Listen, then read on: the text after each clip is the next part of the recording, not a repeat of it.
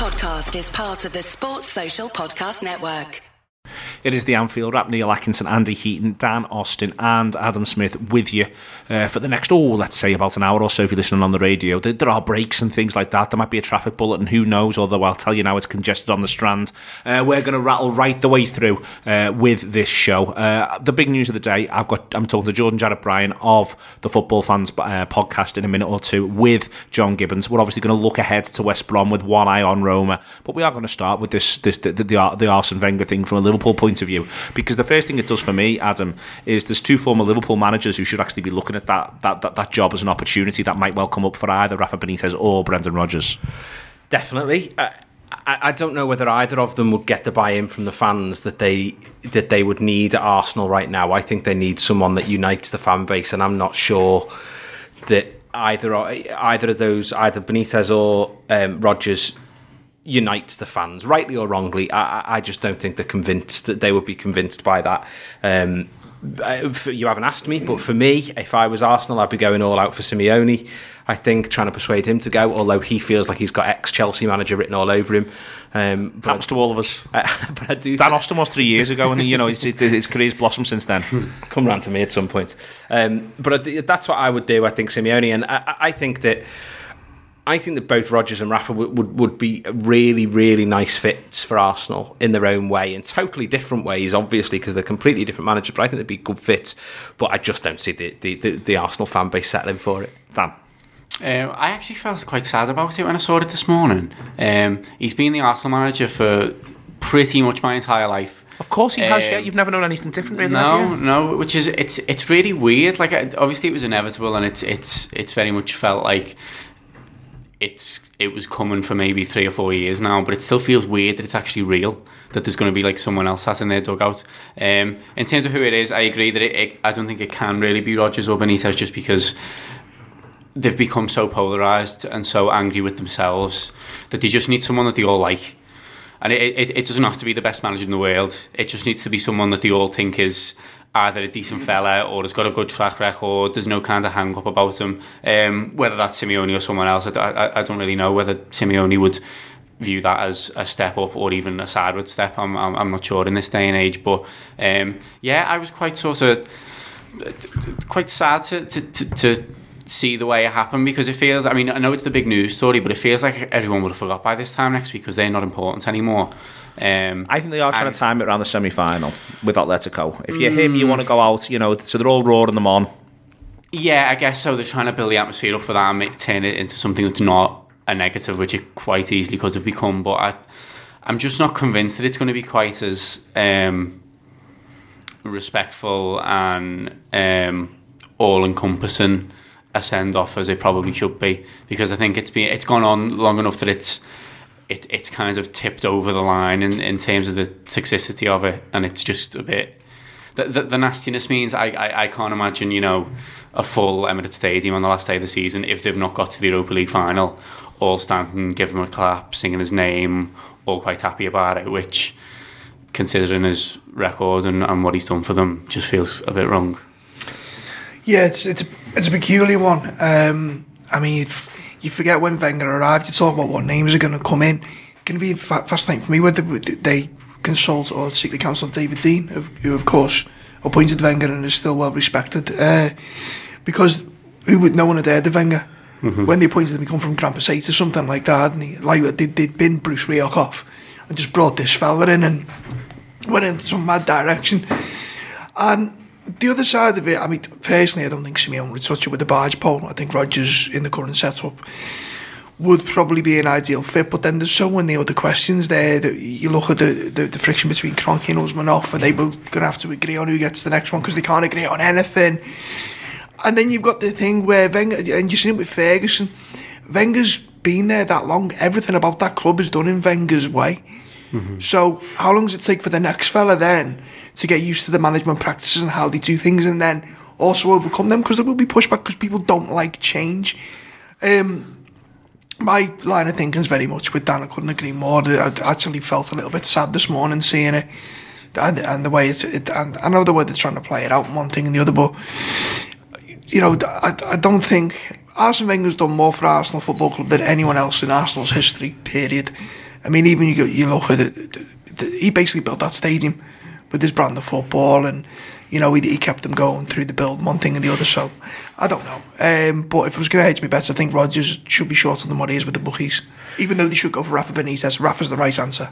I think the really interesting thing for Arsenal at the moment is, if you look at Liverpool, the amount of time it has taken us to uh, the, to the fan base in general, I would say, to get rid of the bad blood that was there from the days of Hicks and Gillette. And I know that's a totally different ball game. I know it, that, that nothing like that's happened to, to Arsenal. They didn't even come close to the sort of things that we did.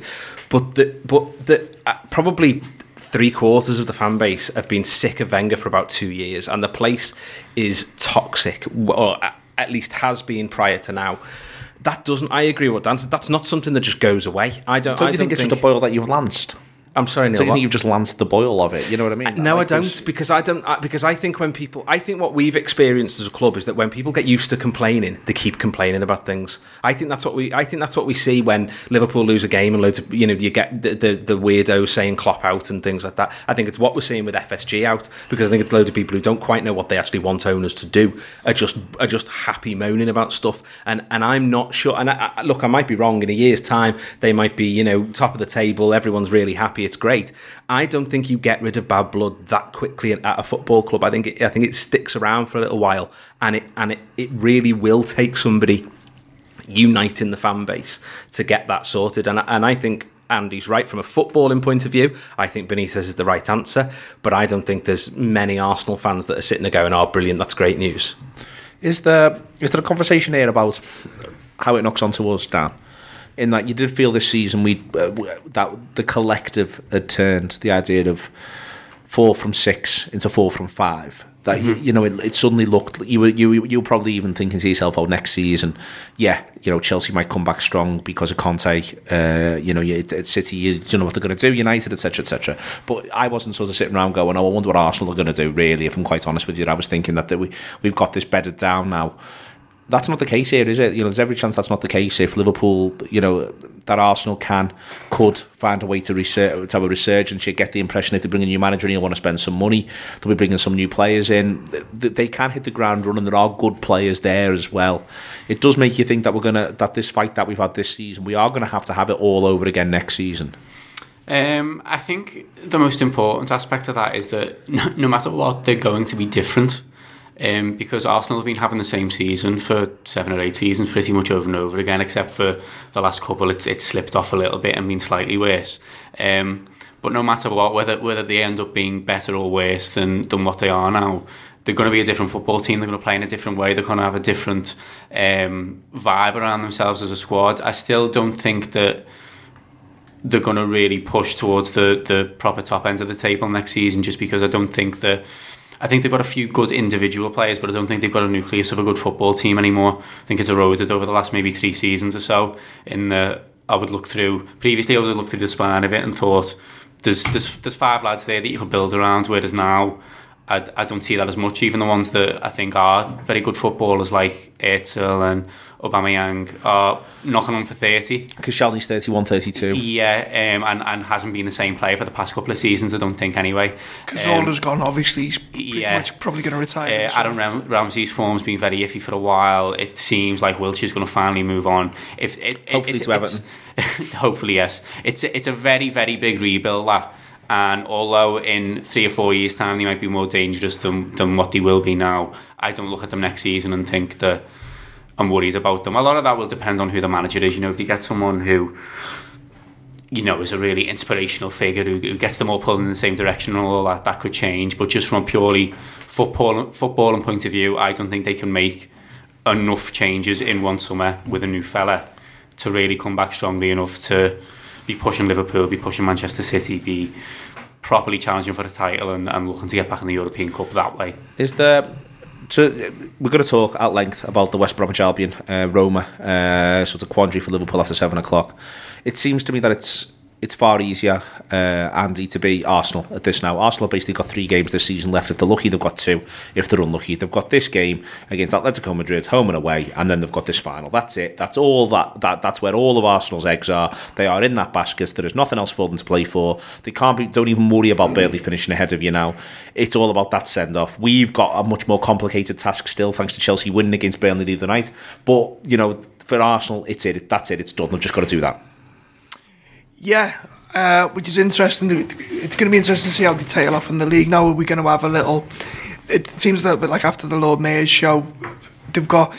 The one real aim is they won the Champions League last year. Does, does Wenger then get his... Is that his final hurrah? Is that his gift to the fans that he walks away with it, with the European... His only European trophy is... Uh, would that be right then? Well, I think Whoopi's only European. Yeah, he lost the UEFA Cup final, yeah, didn't he? His only European trophy as Arsenal manager, you know, and then you kind of... He recovers that legacy, not as much as he would have done mm-hmm. uh, a couple of years ago, but then, so yeah, I, I actually fancy them against uh, Atletico over two legs as well. I think they've got nothing to lose now because they know the manager's going. You've got, you've kind of lifted that pressure off them straight away, so you know there's a massive, massive prize at the end of it, but. On the same token, it wouldn't surprise me at all if they if they fall right off in the league. Uh, all right then, uh, excellent stuff. After uh, after the break, we're going to be talking to Jordan uh, about what's happened at Arsenal. You might think that that's, you know, we're a Liverpool podcast, but it, to put it into context here, the time and the impact that Arsene Wenger's had on English football. We'll be doing that after uh, this little break. Don't go anywhere. It's the Anfield Wrap Radio City Talk. A little break of our City Talk show. Neil Atkinson with Craig Hannon and Josh Sexton to talk about the Reds bet offer this week. And the core one is that there's a Fantasy League competition, and this Fantasy League competition can be entered for free. There's some fantastic prizes for it on the website. They're all there. Uh, you can see our link to it. Uh, you need to be registered as a beneficiary for the Anfield Wrap uh, in order to be, be able to win a prize in the game. I'm sure you can make all that happen. I've got Josh Sexton and Craig Hannon with me because, Josh, you're, you're looking at this with interest. I am definitely. Our, um, for those who listen to the to our Fantasy League show involved with the Roto Premier League Fantasy, I am uh, currently sat top of that with a with a let's call it a handsome lead, shall we say? Neil. You're feeling comfortable, so you've got all the you've got all the facts and figures, the knowledge. You must be looking at this thinking, aye, aye. Yeah, I, I do play the F P L one as well, so this this is obviously a sort of similar format in terms of the, the budget you have to spend and stuff. And what I tend to do at the start of the season there, although that might change slightly next year, is I usually pick a cheaper defence and go with a sort of more like weighty weighty attack. But I usually go with two Tony Pulis defenders, which obviously I won't be able to do next year, pending, you know, promotions and relegations and, and other managerial sackings and incomings. But it's a pretty, uh, it's a, it's a pretty intense four four game offer in this as well. It's just four weeks. You just pick four. It's just thinking about game thirty-five, thirty-six, thirty-seven, thirty-eight. That's it. Bang, done. Yeah. Well, I'm I'm already looking ahead to next season there. Probably probably getting ahead of myself, but. Um, What I was, what I was going to say is maybe I look to Carlos Carvajal uh, and his Swansea lads because they because they've been doing me well in, in the in the Roto as well as in the Premier League one, so they may be my go-to. Uh, excellent. Uh, you're rubbish.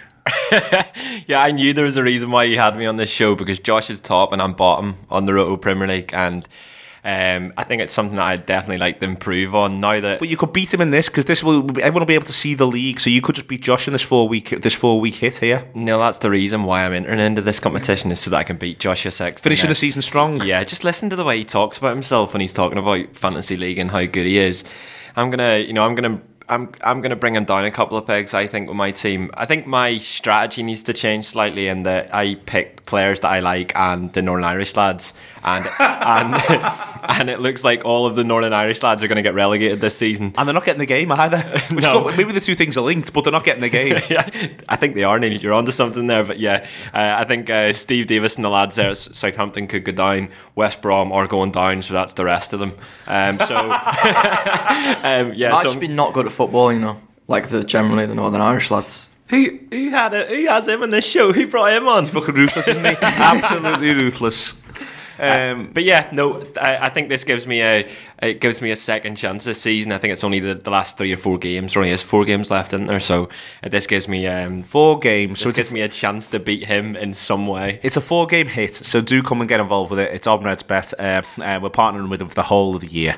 Uh, we've got this relationship with them, which we're really, really pleased to have. Uh, and they want you to pick your best Fantasy League squad uh, for the rest of the season, which begins the twenty-first of April. The standard F P L point scoring rules apply, so you can bear that in mind. Uh, you've then got uh, managers can make one transfer per game week and store maximum of three. Uh, you need to have chosen the Anfield Wrap as your beneficiary, and in the case of a tie, the the, red, the user that registered first at Betfair win. Uh, bet, sorry, at Reds Bet wins. Uh, and you've got everything else there as well that you need in terms of the prize information. That sits there for you. Uh, the prizes are all excellent. Should be exciting for any Liverpool supporter. And you get the idea, obviously, of being able to compete with one another and compete with us. I'll have a team in there by the time that kicks off, and that'll all be sitting there. I, I like the fact as well that it's only four games, because I don't have the stamina for these, which is why I'm bottom of the league. Week in, week out, you're crap, aren't you? Yeah, really bad. Um, this is so- my worry, Neil, is I, I didn't start this season in, in, in road to one very great, so I'm sort of looking at this, and, and what, I, what I didn't do at the start as well was pick Liverpool lads, because I thought it's sort of a double whammy if, if Liverpool lads playing badly and they're playing badly for my team, but I might just have to do well, that now. But, but the problem with that though is is that the reason why this is quite complicated is, well, we, you could play anyone against Stoke. Well, yeah. And that's that's yeah, actually, you've got four yeah. game weeks. You could play anyone against Stoke. I think he's going to rest a couple for West Brom. Uh, I th- that's why I'm picking Danny Ings now. Uh, Danny, getting ingredients in cheap, getting Danny ingredients right in my side uh, for the perfect recipe uh, for fantasy league success uh, with RedsBet, our friends at RedsBet. If you do gamble, please do gamble responsibly. But if you do gamble, please feel free to gamble with them. Fifty uh, percent of all all uh, profits for that they make will go back into supporter-based causes. And if it, from a Liverpool point of view, that's Liverpool supporter-based causes and ideas as well. That's going on right the way through the year with us at the Anfield Wrap, but your fantasy league is an opportunity to engage with it if you're not uh, someone who's interested in the other side, uh, or if even if you are. Uh, so please do feel free to jump in, get involved. It is reds bet dot com. Find the link in the Anfield Wrap's Twitter or on our Facebook or on our Instagram to be able to join our league from now until the end of the season. And let's just see who comes top. I think Hannon's going to take it desperately seriously. See you in a bit. It is Radio City Talk, it is the Anfield Wrap, it is Neil Atkinson, joined for this segment of the show with John Gibbons, and more importantly, sorry John, by Jordan Jarrett-Bryan to talk. Uh, he's from the Football Fans podcast, but he's an Arsenal supporter. I've been speaking to Jordan now for over twelve months about Arsenal, about the goings on, and there's the massive news today about Arsene Wenger stepping down at the end of the season. Uh, we'll put that into a bit of context in a minute, John and Jordan, but first and foremost, Jordan, I know you've wanted him to step down now for a period of time. It feels as though um, there's, there's almost a sense of relief about it, I think, for everybody. Well, definitely. I mean, in, in the words of the kind of greats and late Ray Wilkins, I'm dangerously well, because this is this is a really good day for me personally as an Arsenal fan. I think it has. I have been uh, calling for Wenger to, to to step down or even be sacked for the last two or three years. Because I think it's been time. It's gone rotten. And I think it's time for a change. And we're, we're, we're slipping into a non-big club anymore. Um, but if I take my kind of personal agenda I, I, I, away for a second about wanting him to leave, it's also quite a sad day for football, because without trying to make it sound too um, existential, no one's died here. But it's a sad day in the sense that, you know, Arsenal Football Club, a great football club, are losing a fantastic uh, manager and an operator in football. And, you know, we don't know what Wenger's going to be doing beyond um, uh, this decision, whether he retires or goes on elsewhere. But he, English football is losing a phenomenal figure um, within the game, someone that has definitely progressed the game in this country, someone that has inspired many other managers and coaches to be the managers and coaches that they they have now been. So if I do park my personal enthusiasm and excitement about him leaving, um, I think that there is, you know, some respect to be issued to this man for what he has brought to not only our football club, but to English football as well. I think you're completely right, Jordan. I think, look, we do a show on our subscriber service, Tour Player, which is looking ahead to the next Liverpool game. And mm-hmm. despite that, we did the first five minutes today on Arsene Wenger, and Arsene Wenger has got nothing to do with Liverpool versus West Brom on Saturday, but we did the first five minutes on Wenger, and the, the reason that that is is because it is such a huge, huge thing that, that's happened in, in football, and I said in that show, and, and I, I stand by what I said half an hour ago, which was that if, if you were to write the history of English football, it's no exaggeration to say there would be a chapter which just which just titled Wenger, and not just what Wenger did, but what he influenced and what and what happened in the next five years in the Premier League. You know, you you, you can just from a purely yeah. from a Liverpool point of view. Without without Arsene Wenger, there's no Gerard Houllier. Then without Gerard Houllier, what, what happens to Liverpool between ninety-six and two thousand five? We don't know, but there maybe isn't a European Cup. And so, you know, he has had a huge impact on, on what's gone on, not just obviously at Arsenal, but throughout the English game. Most definitely, most definitely. I think all football fans can acknowledge um, what someone like Arsene Wenger has done for not only the club, but for, for for football as well. And I think it's important that when we look back in five, ten years' time, we actually remember people like Arsene Wenger as, and football fans, remember them for the brilliance and the amazing things they brought to the game. And I think if you take off your partisan uh, fan hats for for a second, those that know football know what this man has done for English football in a way that I can, as much as I despise Manchester United, I can take off my hat and acknowledge how fantastic Sir Alex Ferguson was for not only Manchester United, but for English football as well. So I think that alongside the need for change to get this club back to where it needs to be, I think there needs to be an acknowledgement from football generally that this this is... This is something that needs to be celebrated, acknowledged, and he needs to be respected and honoured in the right way. Is there a, without sort of remembering exactly what it was that he brought and also how crazy it was, Jordan, that he was appointed mm. in the first place, you know, this was a an overseas manager at the time where very, very few of them had been successful in English football. Mm-hmm. It was, mm-hmm. uh, he was brought in from Japan, uh, as me and John were talking about just before yeah. that. You know, to, to, it's difficult, isn't it, to contextualise, because nineteen ninety-eight now really does feel like, uh, nineteen ninety-seven, sorry, really does feel like a different country. It does feel like an age ago. It is difficult yeah. to contextualise exactly what... what it was that he that, that, that he did, what he brought in, and, and, and exactly how earth-shattering it was, the idea that Arsenal, of all clubs, Arsenal, made such a bold move, such a bold choice, is, is, is something that must be hard to put over to younger, even to younger Arsenal fans today, really. They must be going, they must must, must downplay how, how earth-shattering it was. There'll be Arsenal fans that probably weren't, that weren't even born when Arsene Wenger came to, to, to the club, and I'm doing a piece for Channel four News Uh, tonight on, on this story, and one of my opening lines is going to be about how different the world was when Arsene Wenger first came to Arsenal. So, for example, the iPhone wasn't even invented when Arsene Wenger, um, you know, came to came to Arsenal. And the idea that everyone, an iPhone is such a, a huge part of most people's lives now, that wasn't even invented when Arsene Wenger came to Arsenal. And I think that you're right, the, the, the bold nature of taking a risk on a manager who was was initially referred to as Arsene Who. Everybody yeah. spoke about Arsene Wenger. It, it was Arsene Who. No one had heard of this guy. He wasn't a former football player. He didn't have a profile of someone that, you know, you thought, okay, yeah, that's a name. I don't know much about him, but I, I, I know what he can do and I trust him because I know he's done this. There was none of that. In fact, if anything, he was ridiculed because his biggest achievements were in France in the late eighties and and in Japan. So he came in literally with people wanting him out before he'd even been announced because, hang on a minute, who the hell is this guy? What's he going to do?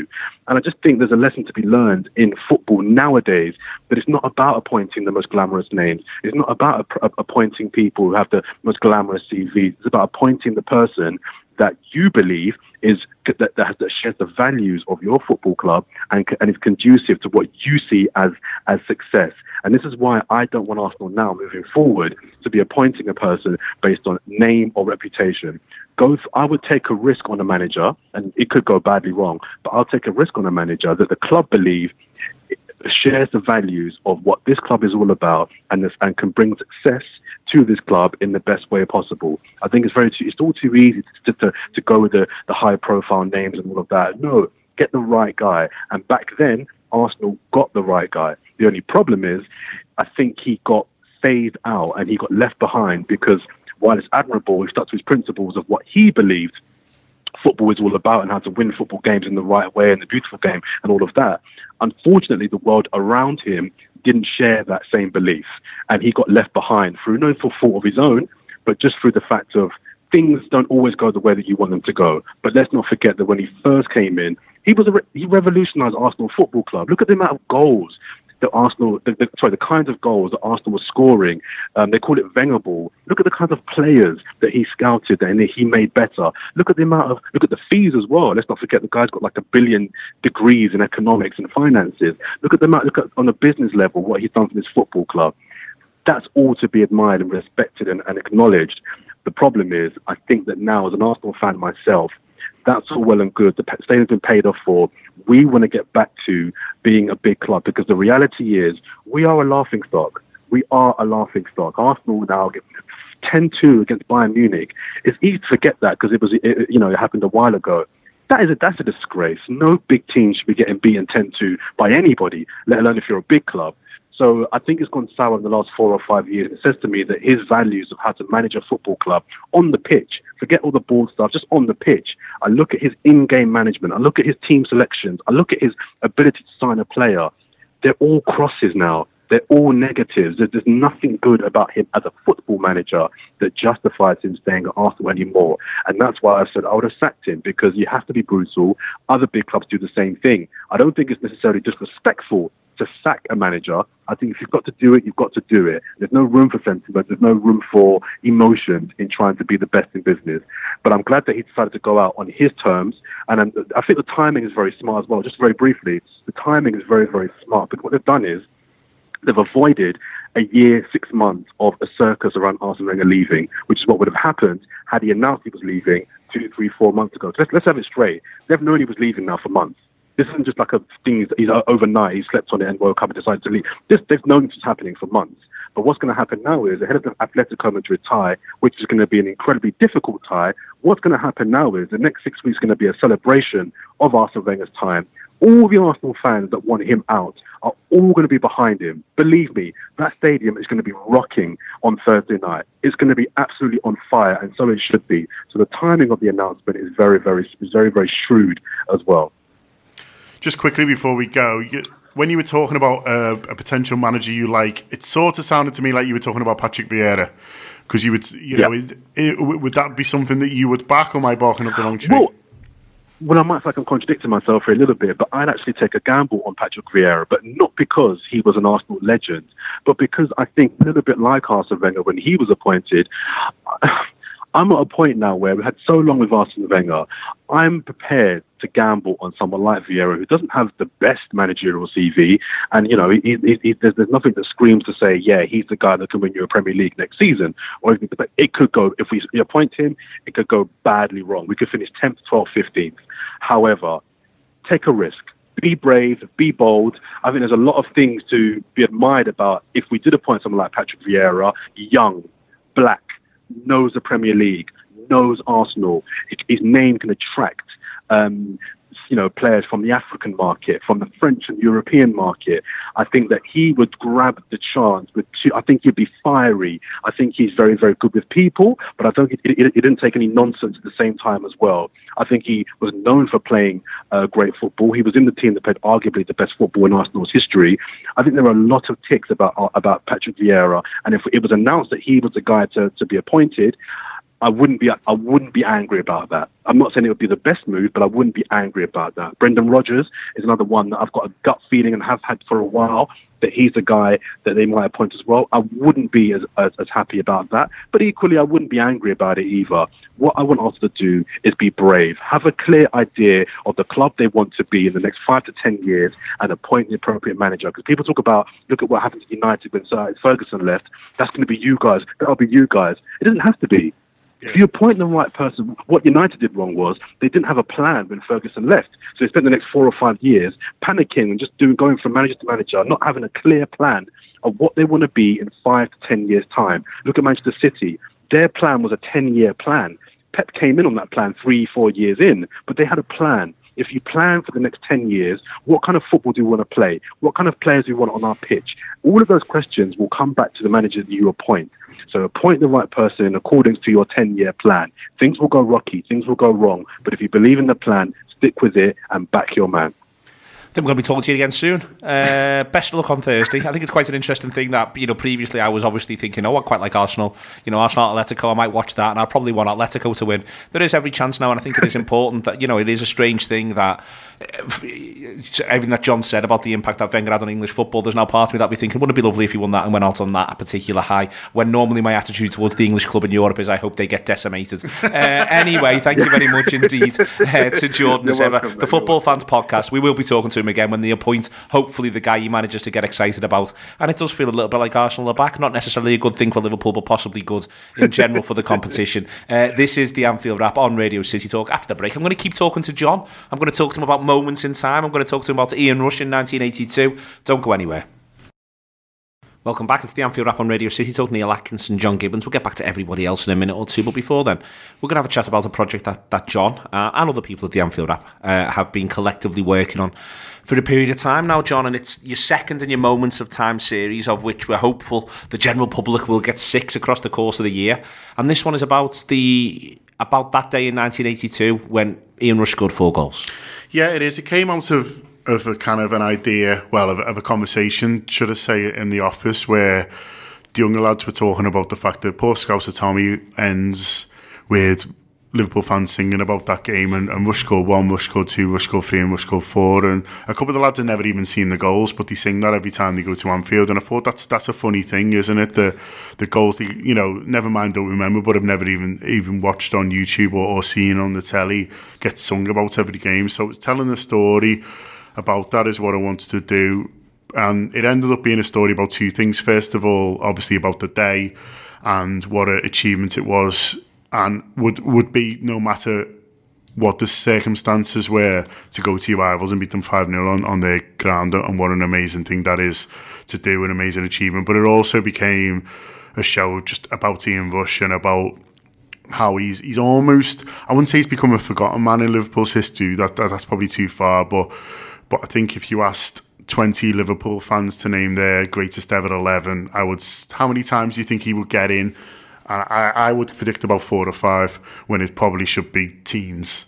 Um, you know, I'm not one to, to, to tell people, you know, it's it's their team who to pick and stuff like that, but he's but he's our greatest ever goal scorer, and we, we almost don't talk to him about him in, in that way enough. Well, it's interesting because one of the things that it was, it's obviously accidental, because I know you started working back on this months ago, yeah. But one of the things that I think should at least anyway have thrown him back into into people's minds and into focus are the conversations we're having around Salah. And yeah. That Salah's got forty goals, and that Rush has done that twice. Yeah. And that that is, you know, and and, and uh, this season, by the way, the, the way these where he scores these four, that doesn't even count. But the number of times that he, you know, that I, I've been trotting this stat out, that Firmino is the fifth player this millennia to uh, to to break twenty-five goals for Liverpool. That he's yeah. the fifth player this millennia to do that. Rush did it almost every year. Yeah. Almost every year Rush was playing for Liverpool from when he got on the side. He did it every year. So, you know, that that that that puts into, it does put into context that the fact that Salah is approaching Rush's overall season record for the Reds, it does put into context the sheer brilliance of him. That maybe he's just sort of turned into, when people said, yeah, he just kicked it in the goal loads, yeah. as though that's not the most brilliant thing in football. Yeah, and he's twenty-one. On, in, in this game, which is which is which is so young considering he's a little bit of a late starter, in that he's not one who's who's who's gone through the youth system at Liverpool. He's at, he's at Chester till he's nineteen, and Everton have a little look at him and decide not to get him, and then Liverpool take a risk, and then he goes famously, well, quite famously anyway, those four, first few games for Liverpool without scoring and looking like he's he's a million miles away, and then and then this game is is is. I think Tony Evans describes it as, as the birth of, of, of a new hero for us, and I think this is the one where, where everyone realises that, that this kid, if you like, because he is a kid, is something really, really special. And as you say, we go on to get his best years at Liverpool. He has the one year at Juve, but that then comes back, and, and he's our, he is our greatest ever goal scorer. He is indeed. Uh, so here's a clip uh, from uh, from Moments in Time, which is available on the Anfield Wrap's website, uh, on Ian Rush, nineteen eighty-two. It's one of those that, you, you know, didn't expect anything was really coming. It was a derby, loads of derbies on there.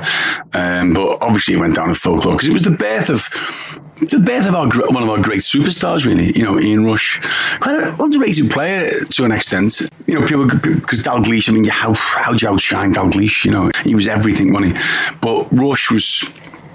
She was so integral to that team in the, in the eighties. It reminded me of Roger Hunt. I mean, Roger Hunt obviously got the credit, but, you know, Ian Saint John was my first hero. It wasn't Roger for some reason. Saint John had more charisma. Dalglish had more charisma. But Ian Rush was just such a fantastic player and so reliable. You know, you just knew he could pop up and score, make something out of nothing. And as I say, he could head it as well. He, he could do it all. Because he was your quiet lad as well, he didn't want to speak much. He didn't, didn't he really blew his trumpet. And he was the object of, of all the piss takes in that team. So he kind of, you know, he knew his role. And again, that, that was part of that Liverpool team. Then nobody could get big. You know, only Kenny. We talk about all the Liverpool players of the present day. They've got some way to go to match what Rush has done. You know, he was he's a fantastic footballer, scored all types of goals, had a fantastic relationship with Kenny Dalglish. Kenny dropped out the side, moved on. Peter Beardsley came in and an understanding there. So he was a very clever footballer, Rushy. You know, always on the on the shoulder of defenders. Kevin Ratcliffe, who was his big mate, never could get the better of him. Rushy scored for fun against Rats, and Neville Southall as well, who was a really good goalkeeper. But every time you saw Rushy going through one and one, nine times out of ten was only one outcome and he was going to score. Uh, he had everything. it turns him into a, a cop hero forever. You know, even if he would never have kicked a ball afterwards, he'd, you know, people would still be singing about that day because it was brilliant.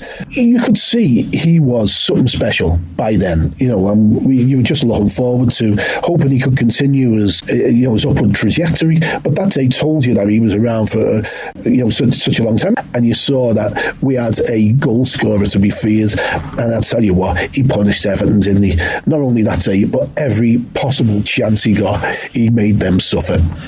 He was unstoppable, unstoppable, and he was so, so sort of such a shy lad in a lot of ways that he just got on with his job, didn't took the adulation, took the accolades very, very well, didn't let that sort of get to him too much. And he was so clever on a football pitch. And I think that's what made him so special. But Rush was so difficult to mark. What did you want? He could score left foot, right foot at times. You know, what's his natural foot? It was that difficult when you see him volleying with his left foot, volleying with his right foot. You went, wow, he could do everything. Tap-ins, shots from outside the box. He had an array of talent to be sort of probably the, the best goal scorer in the world at, at his particular time. Um, and he was playing for Liverpool, which made it even better.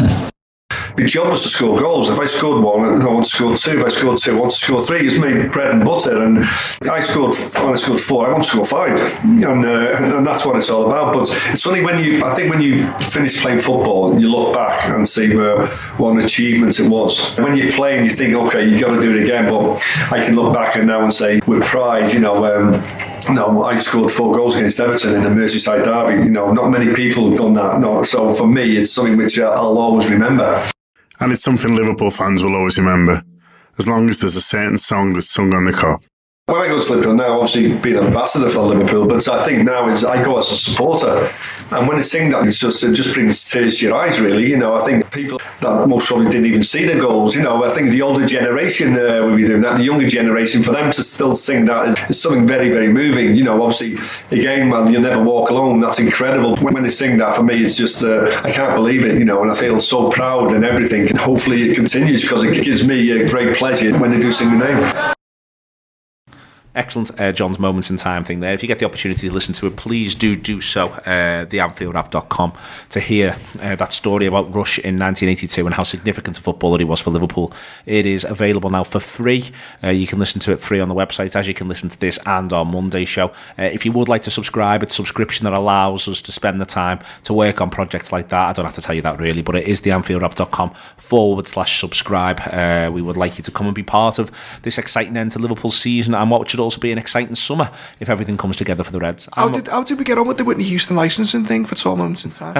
Did we get there? It's we never. The lawyers. That, that, there's not enough subscribers to afford Whitney. Uh, let's be quite clear. We sadly cannot afford Whitney. It is at this the stage. Shower song every morning. Um, well, that give, conjures me all sorts of images, Andy. uh, places I don't want to be. Um, there is, there is this the, the matter of the end of this Liverpool campaign, Dan, and the managers. I'm intrigued by the manager's attitude. Uh, the press conference, it's, it seems, it seems pretty clear he's going to go pretty strong against West Brom. Maybe it is he's thinking, listen, it's two wins just to get this thing done in terms of qualifying next year. Maybe he's thinking we win this one and then I can maybe think about doing stuff around the edges away at Stoke. But it's huge, isn't it? Yeah, I, I, I think it's a sort of um, two-pronged thing, and he wants to he wants to kill Chelsea before we have to go to Chelsea. Um, I, I, I think he'd like to have absolutely no interest around that game whatsoever. Um, and also, he, he speaks an awful lot, doesn't he, about rhythm. Um, and and although he's rotated at times this season, it's never been kind of a full team change. It's never been he's he's decided one game's more important than the other and dropped all the good lads and played a sort of reserve eleven. Um, he was bringing one, like maybe three or four in and out at, at certain times. Um, and I I think he is looking at the Roma game and he's probably weighed this one up, and he's got a choice between either sticking with what is pretty much a first team, maybe one or two um, won't start, or leaving pretty much all of them out. But then there's a t- ten-day gap between the previous Bournemouth game and that Roma tie. And I know that there's an argument that you keep everyone fresh, you don't risk injuries, whatever else, but He, he he seems to thrive more on using players' momentum than keeping the legs fresh. Um, we saw that in the Porto tie, I think, especially when he um, let, did, did he leave Firmino on for the ninety minutes and he brought Salah on after sixty, as if to say, you may as well go and score another goal if you can, lad, um, rather than just keeping them fresh. So I think it's about... I think it's about keeping the, the the good feeling going, because a defeat or dropping points against West Brom wouldn't, it, it, I mean, it wouldn't be the end of the world in Liverpool season. I think we'd all be still absolutely convinced that Liverpool were finishing in the top four and that it wouldn't affect the Roma result. But it'd just shift the way they talk a little bit. It'd, it'd shift the atmosphere in the dressing room for those twenty minutes that they're in there talking after the match. And I think he'll look to avoid that as best he can and and. keep things as, as positive and as similar to what they have been recently, because it's all been going in the right direction. He says this, Adam. He says, we respect the intensity of the season so far, but at the end we respect West Brom and we respect the Premier League. We need points to be in the top four. He says they've got four points since they changed the manager. He also says, and I think it's interesting, there is no other way for us. We don't have twenty-five players to line up two different teams in the different competitions. And it, it strikes me that is there is a...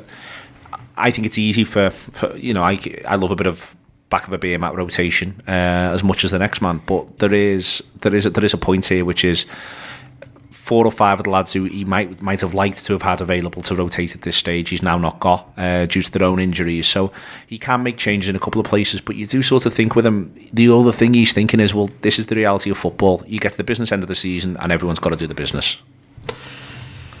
Yeah, um, yeah, I don't know really. I think it's a. I think it's less tricky than than than people are perhaps making out. I, I, I just think we're seven points clear at Chelsea. I know we've got to play them, but even if that, let's just say they beat us, we're still four points clear of them. And I don't I don't see where our form is suddenly taking a nosedive off the edge of a cliff when it hasn't at any other point in the entire season. And I don't see where Chelsea are suddenly developing championship winning form in their last four games. And you can look at their fixtures and go, oh well, they'll think some of those games are definitely winnable. Well, they probably thought that against Watford, and I think they lost four one. So, you know, it, I just think it's not I, I'm not as bothered if the manager chooses to rotate. I think Dan's point is really which is, is a really fair one, which is that when all's said and done, the rhythm and how long is between games is the, is the thing that I think the manager will be thinking about, not whether he not whether we're going to be too weak to beat West Brom. I, I, I think that I think that it doesn't take much for them to give up, basically. I think if they, if we score reasonably early, I, I think they go, we've lost this one. You know, that we, we, because they're, they're basically down. They know they're basically down. I, I don't think we're going to go into a Hawthorns that's absolutely bouncing and they're convinced they're going to beat us and they're, they're going to do this last hurrah that's going to keep them in the Premier League. I just don't see it happening. Are they not having a nice time with Darren Moore? Is that not the attitude for them? Or we've got a lot of respect for Darren. We want to win this for Darren. Yeah, but, I, I you know... I. I That's all well and good, but they've left it too late. They, they, you know, they can have a nice time for Darren, but they're still probably going down. I mean, you know, I, I, I just think uh, the teams that are rock bottom of the league are rock bottom of the league for pretty much a reason. And they, they've been terrible all season long, and it won't take much for them to go back to thinking we're going to get battered here, even though they've beaten us once and, and drawn against us at Anfield. I, I think he'll go strong because I think that he wants to uh, keep that rhythm and keep the players do that. I think what he'll do is I think what he'll do is pretty much what, what he did, I, I think, against Bournemouth, which is sort of say, don't come out of second gear.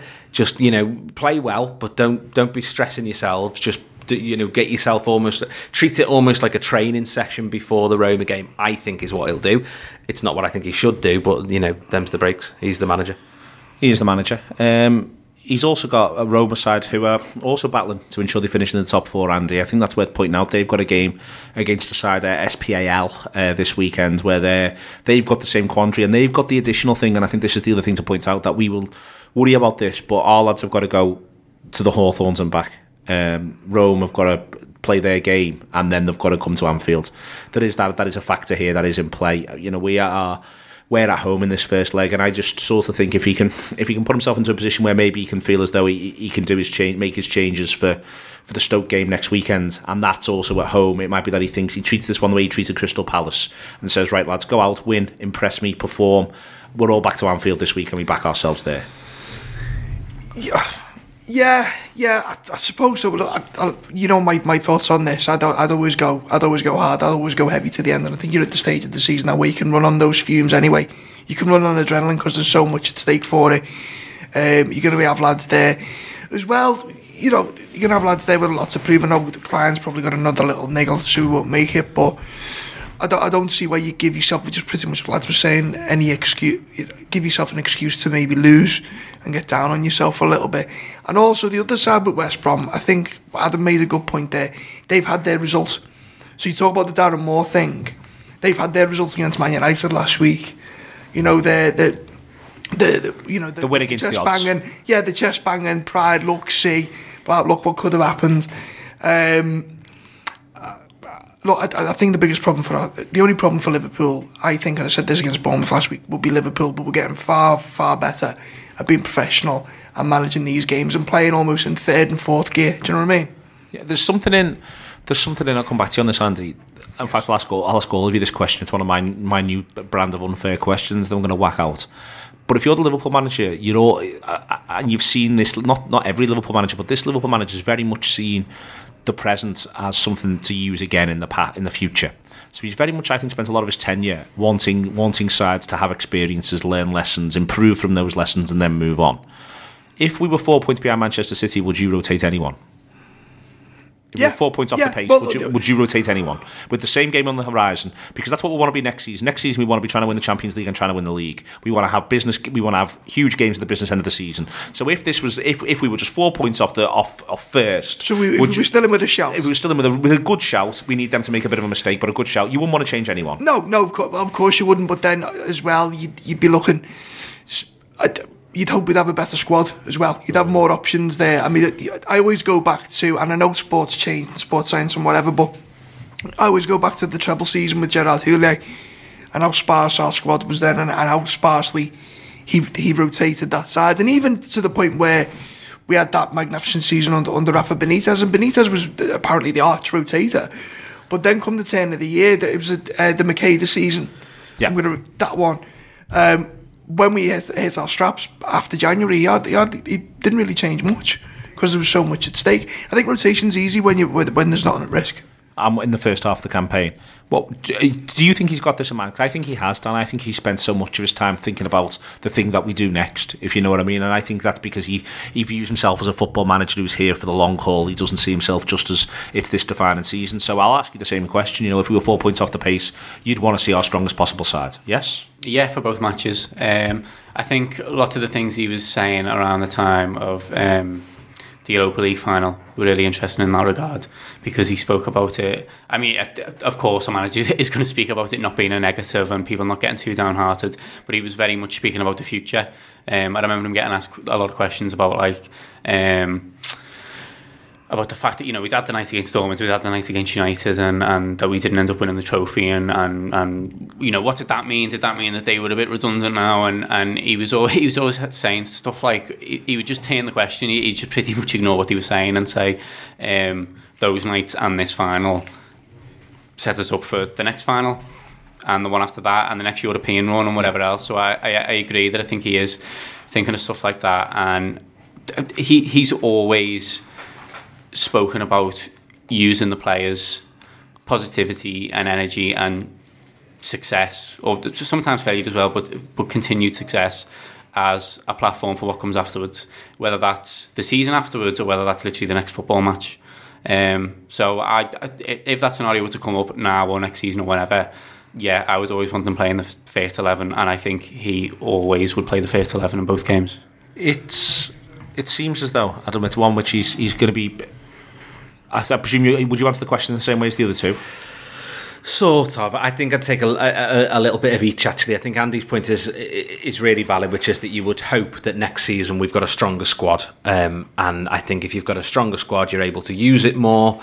Um, and I think that he would want to do that. And um, I, I think he'll probably go big in this game, big in the Roma game, and then rotate massively for Stoke. That's what I think he will do, uh, because that means you then need one from the from Stoke, Brighton and Chelsea, uh, and, and there's every chance you just get it at Stoke. Exactly, yeah. So it, you know, even with a rotated team, Stoke are another one who are rubbish. They are rubbish. So you know, there's an equal chance of winning that. But you, sorry, you're going to ask another question then. I was I was going to ask you the question around around how how much you think he he takes from from the present, if you know what I mean, and extrapolates forward into the future. I think he's fascinating. He loves the one game at a time. We're going to get through West Brom and then we're going to talk about Roma. He loves all of that, but then simultaneously he acknowledges we go away on our little coach's sojourn and we plan the next blank block of games, including Manchester City, and then you find out that he's decided the transfers he wants to do in the summer in February. And I, you know, I think he's so, he's so I, I think this is where obviously the way in which a lot of managers have to work, but I think the ways in which you get to catch him out in his contradictions, but he gets to say no, no, no, this is it's, we have different phases of thought at different times. But how much I, I wonder about him using the business end of this season, where he's able to say that Liverpool have been better than Manchester City, say, since Christmas, to be able to say come next season, March, if we're in a head-to-head with Manchester City, he's able to say, lads, you beat them home and away last season, and we've got a better squad now, and you did this and you did this and they lost six games. And do you know what I mean? I think he's constantly grabbing all this information to be able to use it again. I think that's the I think that is the tricky thing about life in general, as uh, as esoteric as that answer is. I think it's I think the reality is that he has to look five, six stages ahead. Managers will always say it's about the next game. But someone like Antonio Conte but, doesn't, in that he knows he's sort of on a year-by-year deal. Do you know what I mean? Like, Klopp's in quite yeah, a unique I, position. But I, but I think that's... I th- I, well, I think I think Conte's in the unique position because he probably knows he's getting sacked at the end of any any given... Any Chelsea manager knows they probably only, you know, give, got one season. I think most football managers would go into a job thinking, uh, uh, unless I completely implode, I have got a good while here and I can think ahead, I can think about time. I do think Klopp does it more than others. I do think he uses that, but at the end of the day, the tricky thing he's got right now is it's very difficult to persuade people, you know, let's focus on getting into this tournament that we could win this year, so next year, well, you know, we could win it this year. That's it's a psychologically that's, difficult experiment, that's, isn't it? Exactly, yeah. that's yeah. what it is. And but I think, as I say, I think that's true of life in general. I think, you know, people often say live for today. Well, that's fine, mate, but now I'm in twenty grand's debt because I've been going on holiday every week. You've got to, you know, you've got to think of the future at some point. So I, I think the manager is, is is very, very good at persuading. I think I think the key thing is I think the manager is very good at persuading the players that it's about the next game. I don't think he thinks it's about the next game.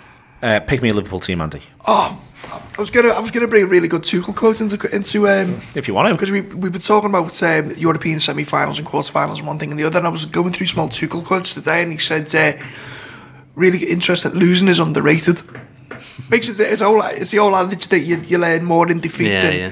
And I think that as this Liverpool side progresses, especially over the course of this season, you can see that they're learning all the time. And I was off on, on a tangent slightly, but this team now is totally unrecognisable to the one at the start of the season. So, so you're talking about the rotation, one thing and the other.